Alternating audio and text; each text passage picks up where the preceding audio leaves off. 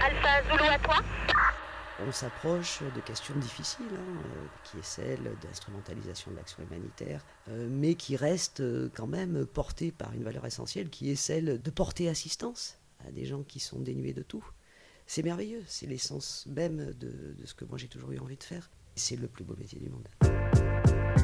Vous ne pouvez pas imaginer la joie que j'ai de voir quelqu'un que j'ai récupéré mourant, sorti d'hospitalisation en pleine forme. Madame, Monsieur, bonsoir. Le prix Nobel de la paix a été attribué à Médecins sans frontières. Stop bombing hospital. Stop bombing health workers. Stop bombing patients. On a sûrement enlevé quelques grains de souffrance, mais sur des kilos ou des tonnes de souffrance. Donc. euh, Every year for MSF is a challenge. It's the job that we do. Bonjour et bienvenue dans le septième épisode d'Alpha Zulu, le podcast de Médecins sans frontières qui donne la parole librement à ceux qui connaissent l'organisation mieux que personne. Aujourd'hui, je suis avec Françoise. Elle coordonne l'unité de recherche sur les enjeux et les pratiques humanitaires de MSF. Avant cette étape plus académique, Françoise a d'abord roulé sa bosse dans de multiples contextes humanitaires, parfois très compliqués, en commençant par le Rwanda ou la Bosnie des années 90. De ces 25 années d'expérience humanitaire, j'ai essayé d'en capturer une infime fraction, qui, je l'espère, saura titiller votre intérêt. Bonne écoute Je m'appelle Françoise Duroc, je travaille à Médecins sans frontières. Je suis coordinatrice de recherche à Genève. Donc, euh, c'est une unité de réflexion et de recherche euh, au sein de Médecins sans frontières. Et euh, je travaille dans l'humanitaire depuis 93 et avec MSF depuis 95. C'est quoi ta première approche avec, avec MSF Comment t'es partie en mission la première fois? Alors, avant de partir avec MSF, moi j'étais partie avec euh, deux autres agences, avec le Secours catholique euh, au Sénégal il y a très longtemps, en 88, et avec euh, Handicap International, enfin à l'époque c'était Action Nord-Sud, Kenya, Somalie Rwanda. Après, je suis rentrée à MSF en 95, donc on était en pleine guerre civile yougoslave.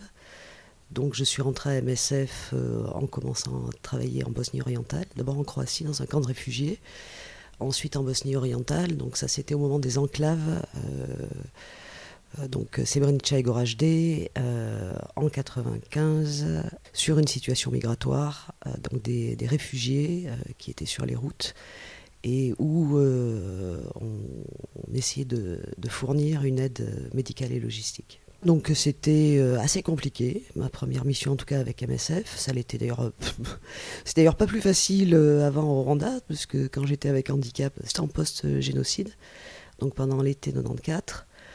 C'était deux situations qui étaient très différentes, une au cœur de l'Afrique, hein, donc un génocide qui s'est pratiqué donc malheureusement en trois mois.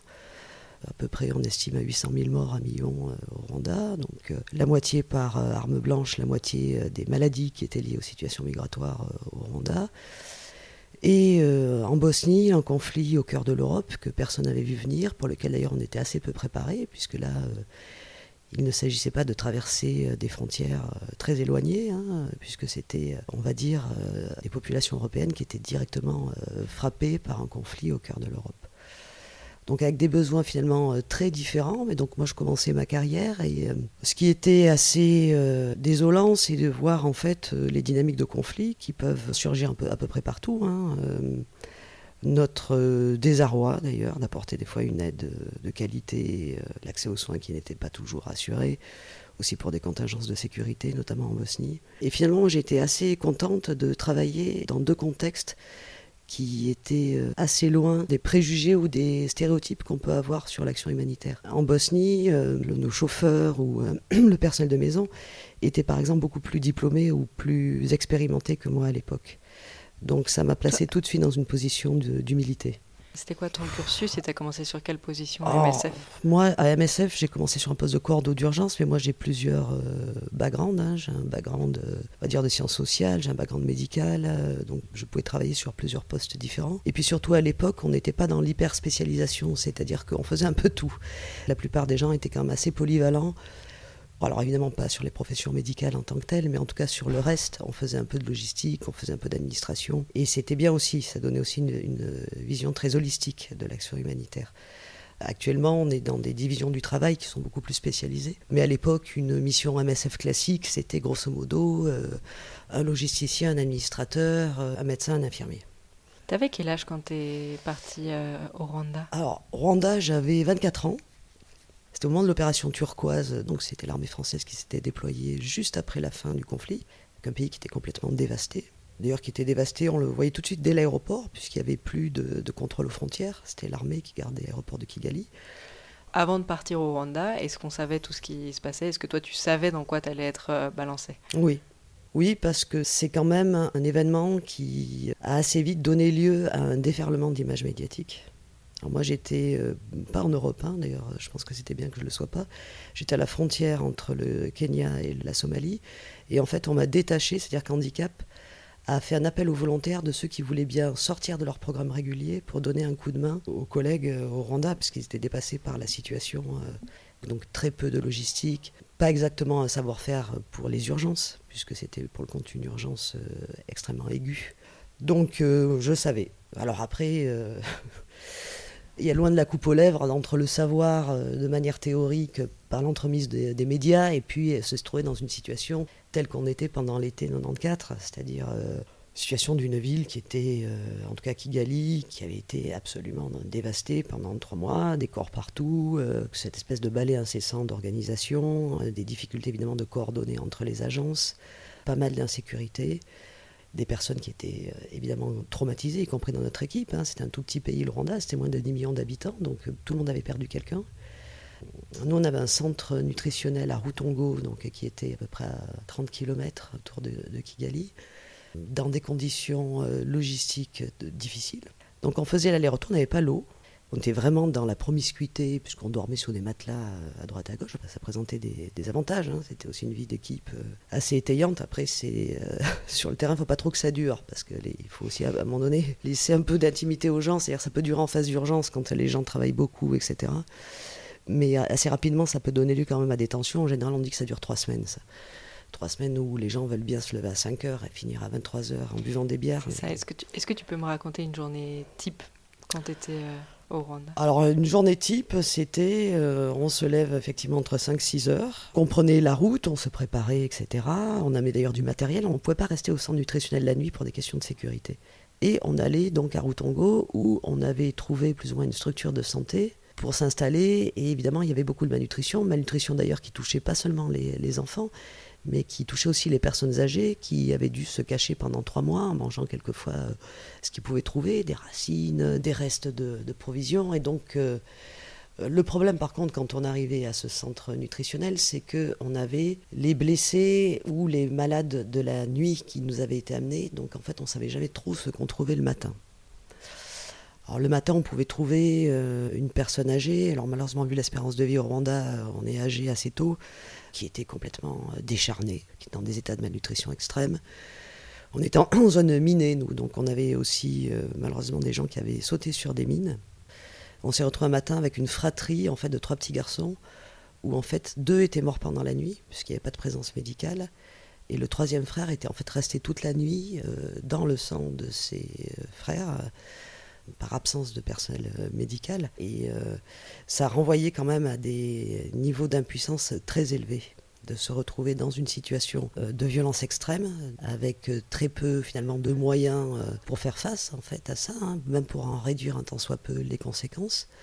Beaucoup de coups de machette, c'était un conflit où malheureusement beaucoup de, de morts ont été tués par arme blanche, par machette, par coupe-coupe.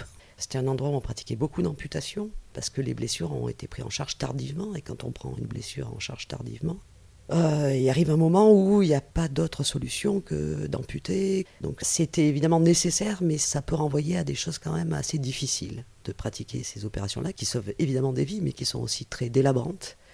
Se faire amputer dans certains pays, dû à l'absence de structure euh, d'accompagnement quand on est après porteur de handicap, c'est euh, très difficile à pratiquer pour tout le monde et évidemment en premier lieu pour les patients qui savent très bien que ça va gréver leur avenir euh, de manière très brutale. Euh, voilà, tout ça dans un espèce de chaos euh, général. Et toi, comment t'arrivais, euh, du haut de tes 24 ans, à prendre le recul nécessaire pour... Alors, déjà, je pense que contrairement d'ailleurs aux collègues, on avait beaucoup de rotation de personnel.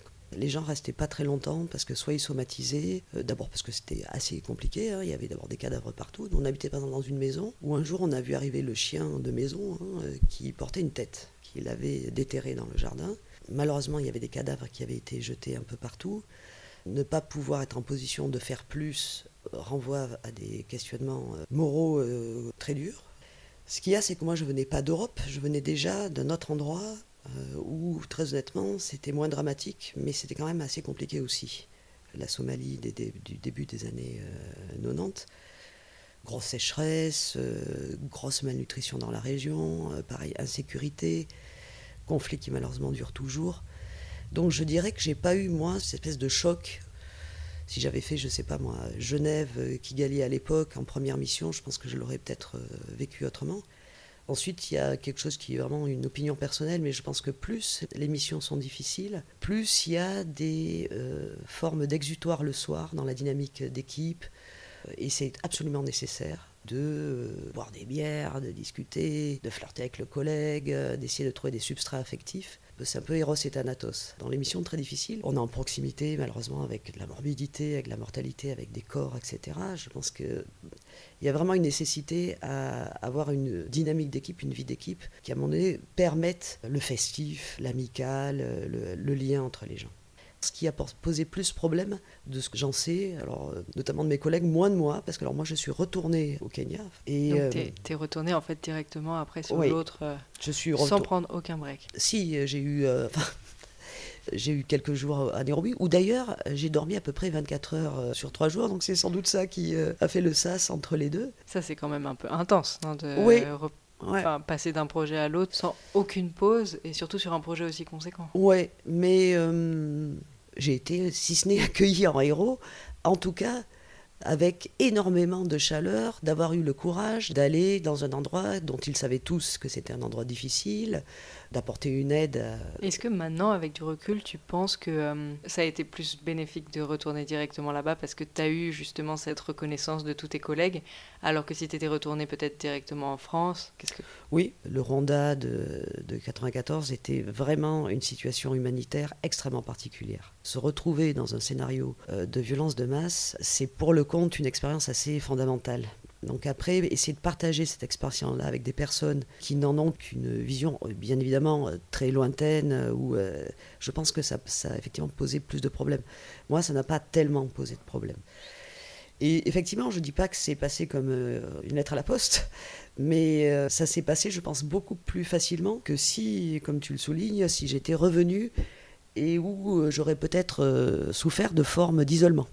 Et puis aussi parce que le Rwanda paraissait vraiment vraiment loin, mais est-ce que quand tu étais justement en Bosnie, il y a eu un, retour différent de la part des gens et de la part de... Est-ce que tu pouvais plus raconter ou c'était aussi très frustrant? Oui, et à la fois c'était faux.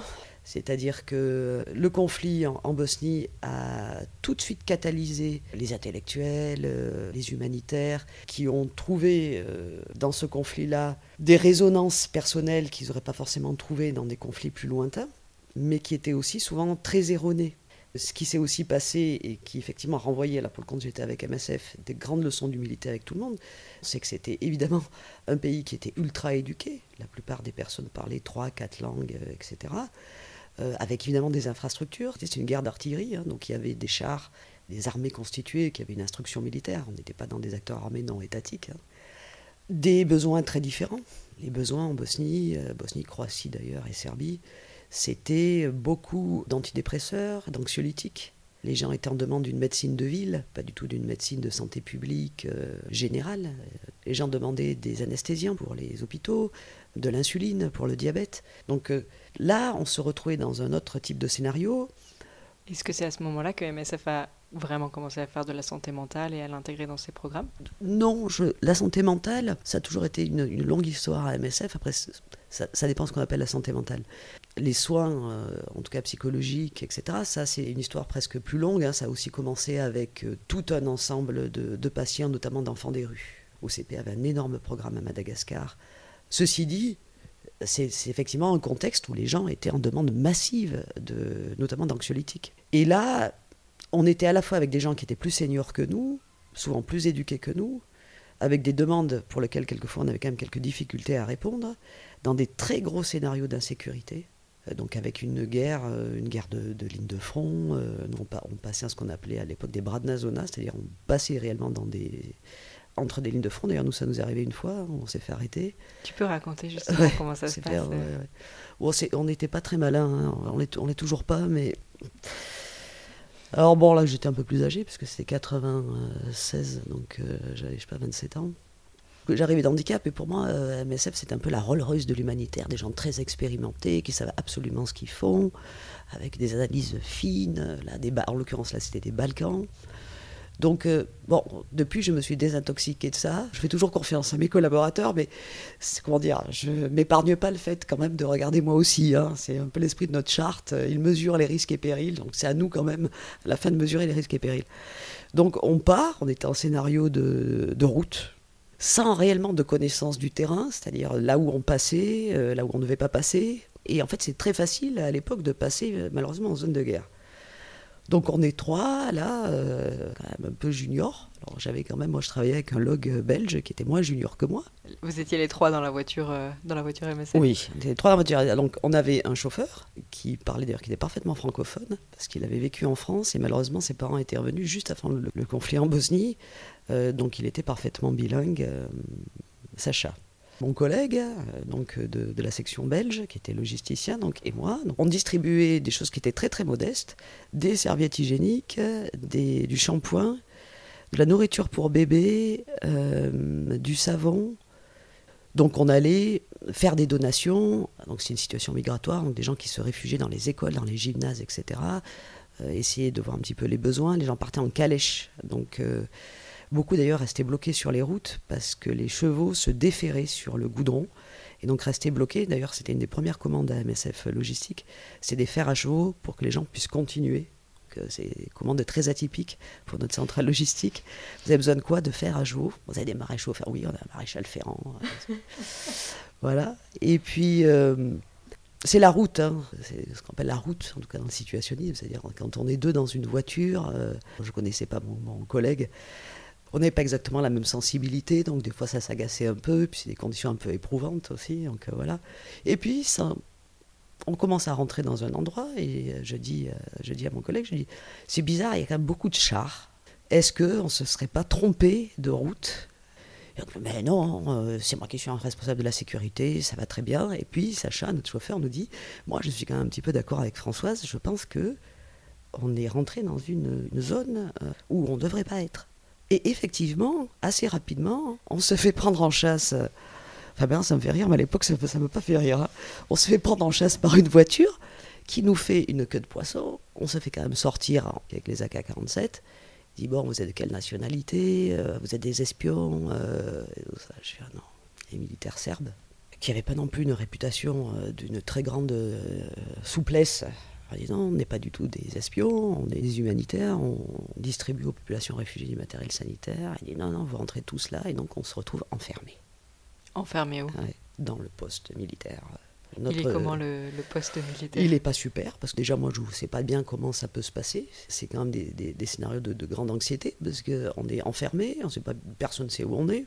En plus, à l'époque, on n'avait évidemment pas les moyens de communication qu'on a maintenant. Ça tombe plutôt bien, puisque notre chauffeur est serbe, il s'appelle Sacha, et on se retrouve des heures à attendre.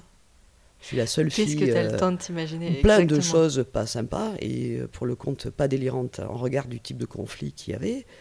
On commence évidemment à s'engueuler avec euh, mon collègue parce que j'ai dit ah bah dis donc pour quelqu'un qui tu me répètes depuis 15 jours ah, que je- tu es responsable de la sécu et que moi je sais pas parce que c'est ma première mission avec MSF etc. Je dis bon bah là on est quand même bien. hein.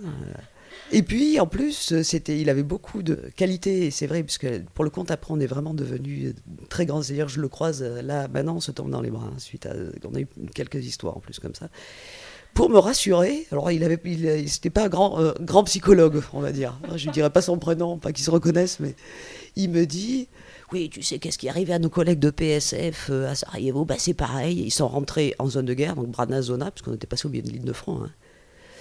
Euh, et puis, bah, du coup, ils sont maintenant enlevés, etc. Je dis Mais, mais toi, je dis Mais tu te tais, quoi. Je veux dire, déjà, on est là. C'est toi qui me dis qui est en charge de la Sécu. On se retrouve donc arrêté euh, par des militaires parce qu'on est passé grosso modo comme des imbéciles au milieu d'une ligne de front. Et pour me rassurer, alors qu'on ne sait toujours pas à quelle sauce on va être mangé, tu me racontes que nos collègues de PSF, donc Pharmaciens sans frontières, s'est fait arrêter dans les mêmes conditions et qu'on n'a pas de nouvelles d'eux depuis des mois. Tu vois Donc, euh, C'est vraiment rassurant. c'est vraiment rassurant. Et puis donc, euh, passe un temps que je ne serais pas bien d'ailleurs qualifié à la posteriori, tu vois, qui m'a paru d'ailleurs extrêmement long. Je sais pas, 5-6 heures, je dirais. Et puis, euh, je revois arriver les militaires, qui étaient certainement des, personnes qui n'avaient pas fait que des choses magnifiques euh, pendant la guerre, qui dit, bon, là, j'ai parlé avec euh, votre chauffeur, il est serbe, on est serbe, vous aidez nos, collègues. Ah, venez vous et tout ça. Alors, je dis, moi, je viens. Il dit, ah, vous avez des yeux bleus, vous me rappelez ma femme. D'ailleurs, je vais vous offrir une rose. Là, t'as eu peur Alors non, parce que vu le discours avant, ce qu'il y a, c'est que c'était très euh, improbable. C'est-à-dire, c'est des scènes euh, complètement improbables. C'est surréaliste. c'est surréaliste, c'est-à-dire que on est là enfermé, on sort effectivement comme des abrutis d'une zone de guerre où on n'aurait pas dû être. Après, évidemment qu'on a eu droit à notre quart d'heure de morale et qu'on a bien mérité. Et vous vous rendez compte, vous êtes passé dans le milieu d'une ligne de front.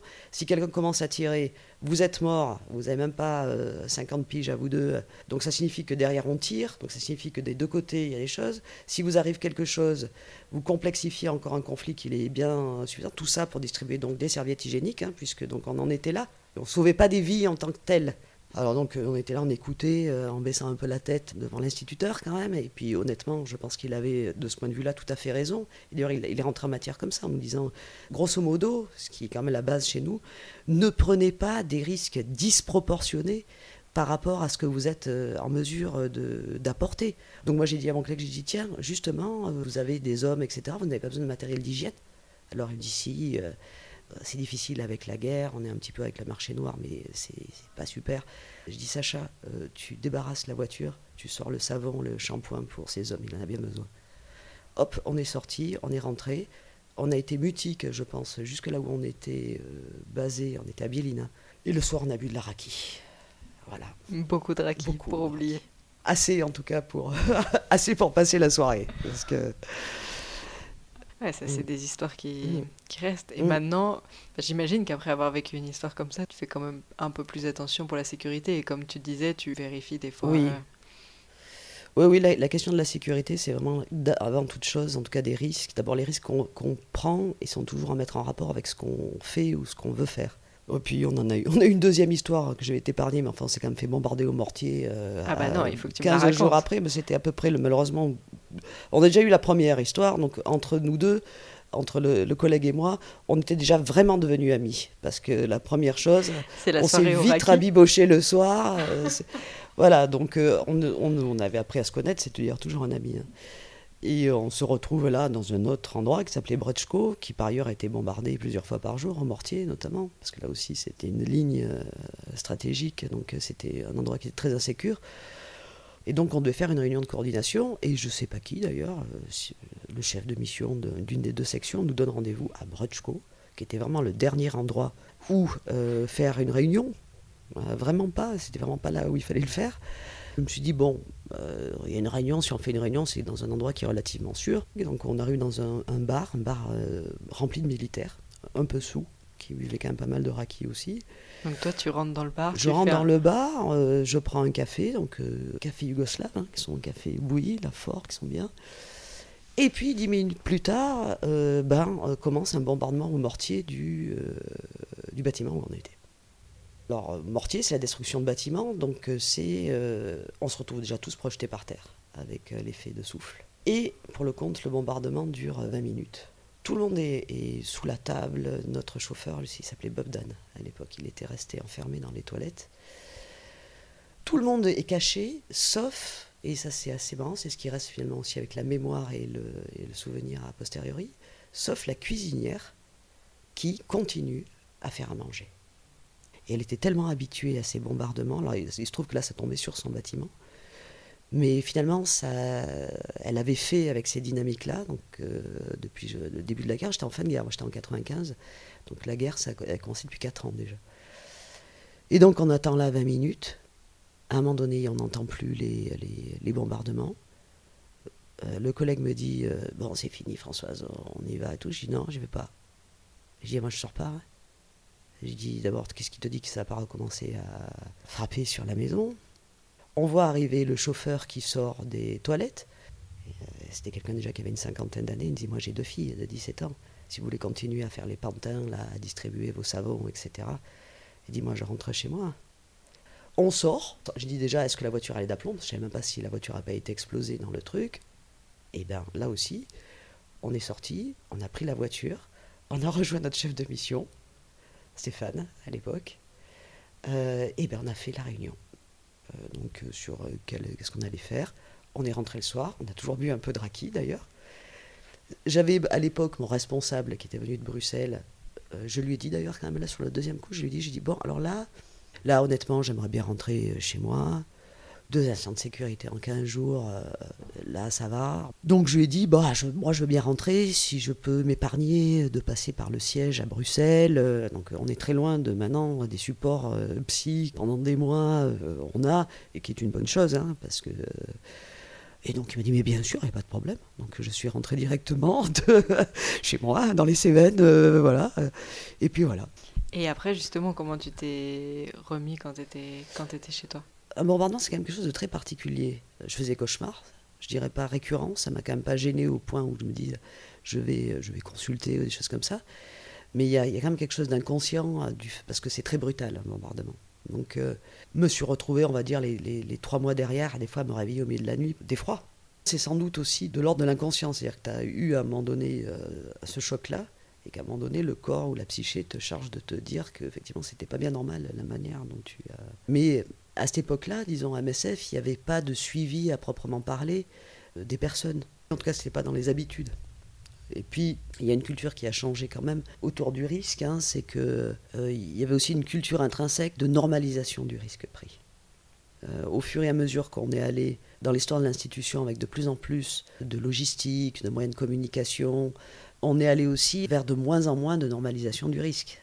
on se retrouve quand même souvent dans des milieux isolés, à prendre des décisions assez seules, si on voulait, euh, et avec des, risques qui seraient maintenant absolument impossibles de prendre.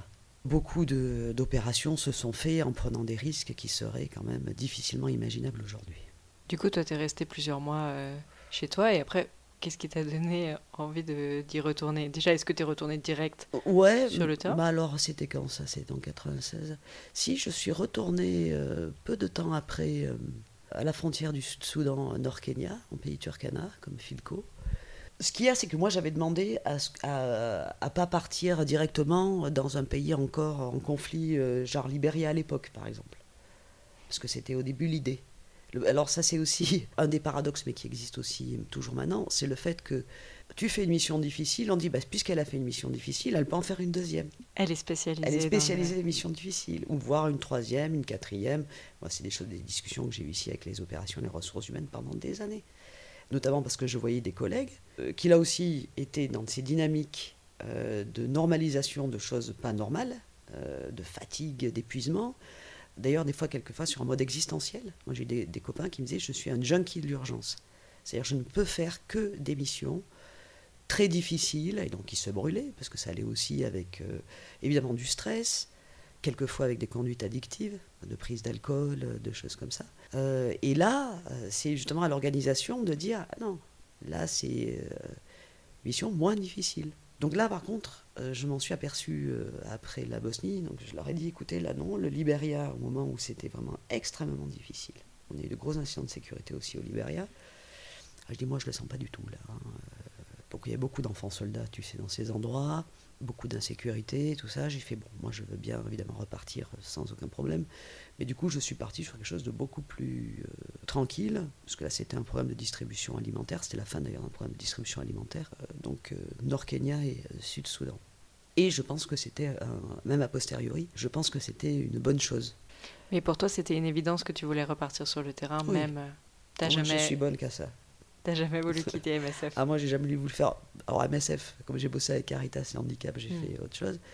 Après j'ai été aussi enseignante à la fac ici, j'ai fait d'autres histoires. C'est le plus beau métier du monde. C'est un métier qui a du sens, c'est un métier où enfin après ça dépend, hein. en tout cas pour moi c'est le plus beau métier du monde.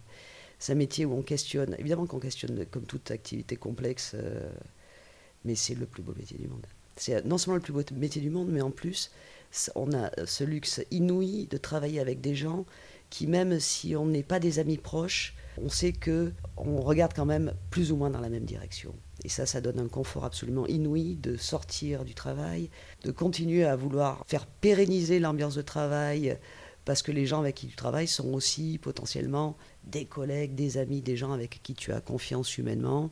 Et c'est un luxe euh, inouï pour une activité professionnelle. En tout cas, cette activité-là, qui est une activité extrêmement spécifique, qui, euh, est très critiquée à juste titre, on s'approche de questions difficiles hein, euh, qu'on connaît, qui est celle d'instrumentalisation de l'action humanitaire, qui est celle de la difficulté de trouver des moyens de changer un tant soit peu les situations, euh, mais qui reste quand même portée par une valeur essentielle qui est celle de porter assistance à des gens qui sont dénués de tout. C'est merveilleux, c'est l'essence même de, ce que moi j'ai toujours eu envie de faire. Moi j'adore MSF, hein, mais ça m'aurait pas gêné de le faire et je l'ai déjà fait pour d'autres organisations. Hein. Après, effectivement, celle-ci, elle permet aussi d'avoir les moyens de ses ambitions. Quand euh, ben, il y a malheureusement une grosse catastrophe, d'avoir des, gens qui sont qualifiés, d'avoir des moyens aussi qui vont avec, d'avoir une indépendance, c'est pas évident. Moi, j'ai travaillé avec des petites agences. C'est compliqué hein, d'être euh, tributaire d'un bailleur qui, qui, peut te dire euh, fais ça plutôt que ça. Donc, non, j'ai jamais même pensé une seule seconde faire autre chose. c'est vrai. Pour toi, quelle a été la mission dans laquelle tu as été avec MSF, où vraiment l'organisation avait une place incontestable, peut-être parce qu'elle était seule sur le terrain ou pour n'importe quelle autre raison? Euh, j'ai travaillé beaucoup sur les violences sexuelles, sur les violences faites aux femmes pendant très longtemps, sur les premiers projets qu'on a mis en place, notamment en RDC, en République démocratique du Congo. Au Congo, il y a énormément d'endroits, et spécialement sur ce problème-là particulier. Quand on a commencé à l'époque à mettre ça en place, avec, euh, quand j'étais aux opérations ici d'ailleurs, j'ai quand même peu questionné la plus-value qu'on avait autour de ça. On avait 300-400 personnes par mois, dans un endroit dans, quand même d'un grand dénuement en termes de structure, euh, évidemment sanitaire, euh, d'accès aux facilités. Euh, à l'est du Congo, dans la province de Lituri. En plus, ça faisait suite aussi à un très gros épisode de violence, début des années 2000. Donc des personnes vraiment en demande non seulement de soins médicaux en tant que tels, hein, mais aussi en demande d'attention, un endroit d'écoute où on peut être bien, où on peut quand même partager euh, des soucis. Il y a une immensité des besoins, le pays est gigantesque. Et puis au milieu de ces besoins très très grands, il y a euh, des oubliés. Et je pense que les femmes euh, victimes de violences à ce moment-là faisaient partie de ces populations oubliées. elles ont subi un nombre de violences incalculables. elles ont des fois vu leurs partenaires mourir, etc. De la pénurie alimentaire, un accès aux soins quasiment nul, et donc euh, ces violences-là, qui sont des violences graves, très graves, qui quelquefois avaient été commises en public devant la communauté, donc qui étaient encore plus euh, traumatiques. Ça, c'est des opérations qui sont très difficiles à monter pour conserver la confidentialité, pour euh, assurer, un suivi de qualité de ça, pour faire parler la personne, mais quand même respecter sa pudeur. mais ça, c'est vraiment une activité dont je n'ai absolument jamais interrogé la pertinence. Et finalement, à chaque fois, on faisait le point avec les femmes sur tout un ensemble finalement de, problèmes qui étaient liés soit aux maternités successives, soit à des violences qu'elles avaient subies. Et l'impression que j'en ai gardée, c'est que cet espace-là, c'était un des premiers espaces qui leur, avait été offert d'énoncer ce type de problème-là. Pour répondre à ta question, là, pour le compte, c'est une activité que j'ai jamais, dont j'ai jamais interrogé la pertinence. Est-ce que tu as un conseil à donner à tous les gens qui ont euh, entre 20 et 25 ans euh, aujourd'hui? Bon, moi, j'ai pas bien de conseils à donner à personne. Si, bon, à la limite, il y en a un qui, d'ailleurs, pas seulement pour les jeunes gens entre 20 et 25 ans. Je pense qu'il faut toujours aller vers ce qui te séduit.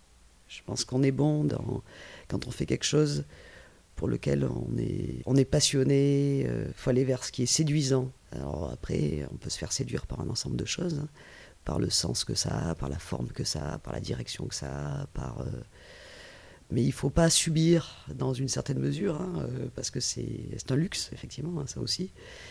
C'est que c'est aussi un moteur, mais il faut éviter de sombrer dans le narcissisme, pas rapporter à soi le malheur du monde, etc. C'est-à-dire faire quand même cet exercice de décentration. On y est, mais on s'en va. Et ça, ça donne un statut très particulier de l'action humanitaire. On est vraiment quand même de passage. Donc euh, cet exercice-là nous oblige à beaucoup d'humilité. C'est du secours, c'est un secours qui est ponctuel. Du coup, ça doit placer les personnes dans des positions effectivement de recul, d'humilité, de rester à notre place, de ne pas rapporter le malheur du monde à soi, c'est-à-dire de ne pas se mettre trop en scène euh, de manière très égotique. Euh, Après, c'est une tentation qu'on peut tous avoir, et spécialement, là pour le compte, dans cette période-là, c'est la période des réseaux sociaux, où la tentation, des fois, elle est, forte de se mettre en scène, soit le malheur, euh, les enfants, etc. Je pense qu'il faut avoir la sagesse de rester un peu à distance de ça. C'est-à-dire que c'est un exercice qui est long, où on est souvent condamné à l'échec, quand c'est qu'on a réussi euh, complètement une action humanitaire. En fait, c'est un horizon inatteignable. Les besoins sont toujours là, euh, des choix sont posés. Est-ce que c'était les bons? On peut toujours se poser la question. Du coup, euh, voilà, le deuxième chose, c'est vraiment être vraiment dans une position d'humilité par rapport à ça.